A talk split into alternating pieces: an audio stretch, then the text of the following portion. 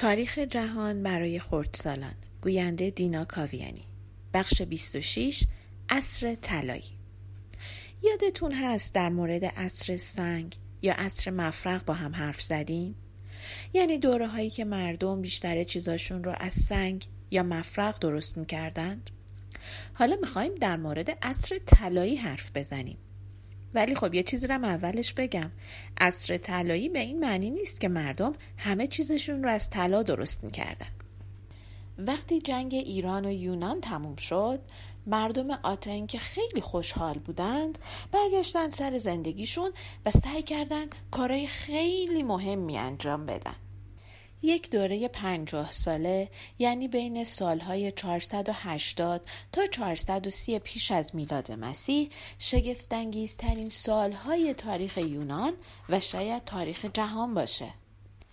یادتونه که گفتم خشایارشا آتن رو آتیش زد و اون رو خراب کرد؟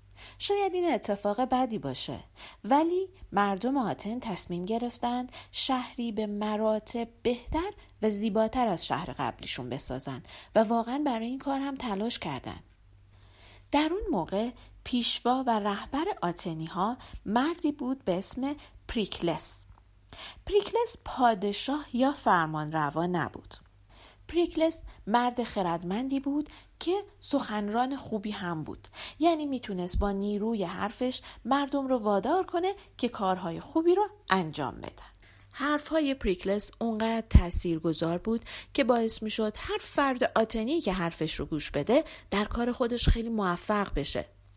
همون حرفها باعث شد عدهای از مردم آتن هنرمندان بزرگ نویسنده یا فیلسوف های خیلی معروفی بشن. فیلسوف می‌دونین یعنی چی؟ یعنی کسی که علم فلسفه می‌دونه دانش زیادی داره هنرمندان مجسمه ها، ساختمون ها و پرستشگاه های بسیار زیبایی ساختند. مجسمه های زیبایی از خدایان و الهه های یونانی که اونها رو دور تا دور شهر گذاشتند.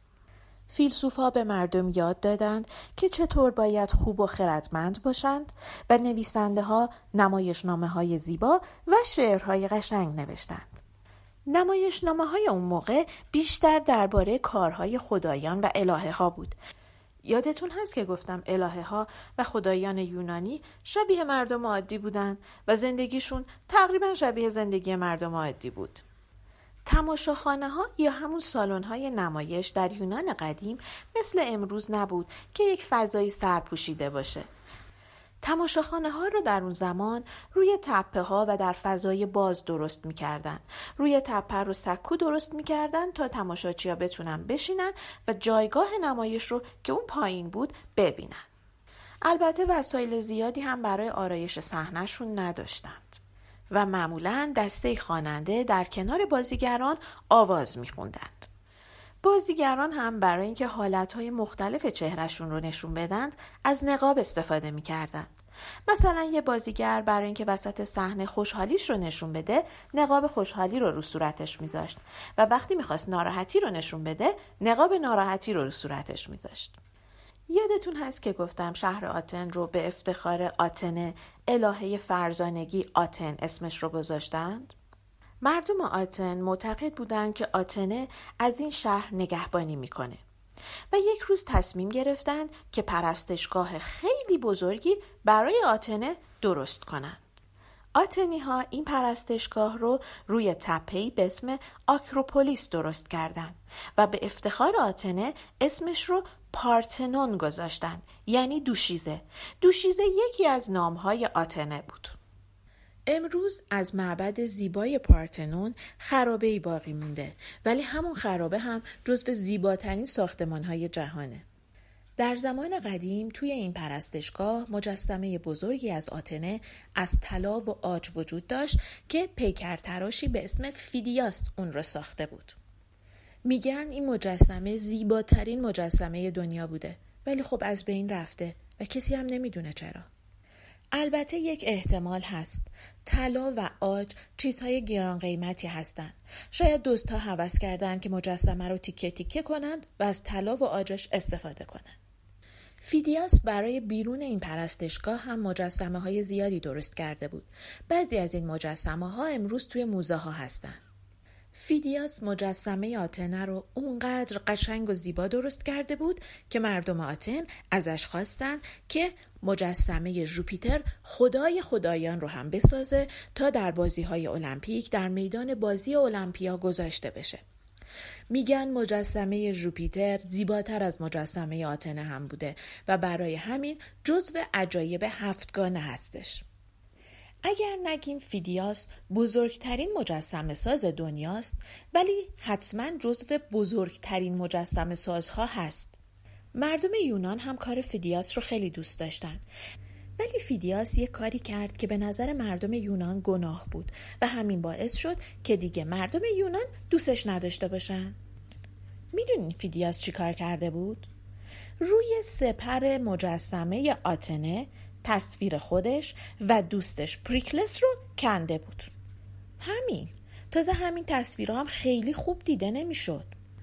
ولی یونانی ها فکر می‌کردن کندن تصویر یه آدم روی مجسمه الهه توهین به اون اله است. برای همین فیدیاس رو به زندان انداختند تا همونجا بمیره. یونانی ها برای ساختن ساختمون هاشون از ستون های مختلفی استفاده می‌کردن. امروز هم ما در ساخت خونه هامون از ستونهایی به اون شکل استفاده می‌کنیم. یکی از این ستونها ستون دوری هستش. بالای ستون دوری شبیه نلبکیه که روش درپوش مربعی گذاشته باشن. ستون روی پایه قرار نداره و مستقیما توی زمین فرو میره. ستونهای دوری ساده، محکم و قوی هستند. به همین خاطر به این شیوه ستون سازی شیوه مردانه هم میگن. یه نوع ستون دیگه ستونهای آیونی هستند. بالای ستونهای آیونی دایره های کوچیکی می‌بینیم که شبیه موهای فرخورده هستند. ستونهای آیونی روی پایه قرار دارند. این ستونها باریکتر و زیباتر از ستونهای دوری هستند و به این شیوه ستونسازی شیوه زنانه میگن.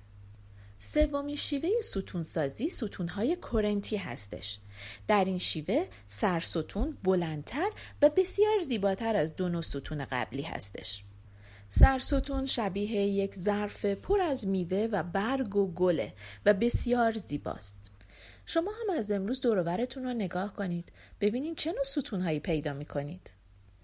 پریکلس دوستی داشت به اسم هرودوت که اولین تاریخ جهان رو به زبان یونانی نوشت و به همین خاطر هرودوت رو پدر تاریخ میگن.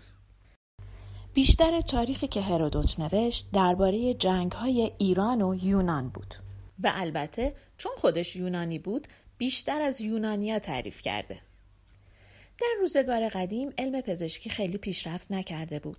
چند وقت یک بار بیماری فراگیر می‌شد و تعداد زیادی از مردم رو میکشت. یکی از این بیماری های وحشتناک تا اون بود. در اون زمان در آتن تا اون اومد و خیلی از آتنی ها رو کشت. پریکلس خودش از بیماران پرستاری می‌کرد و کمک می‌کرد تا حالشون خوب بشه. ولی در نهایت خودش هم تا اون گرفت و مرد. به این ترتیب عصر طلایی که به نام بزرگترین مرد اون دوره عصر پریکلس هم اسمش رو گذاشتند به پایان رسید. ما الان در سال 450 پیش از میلاد مسیح هستیم.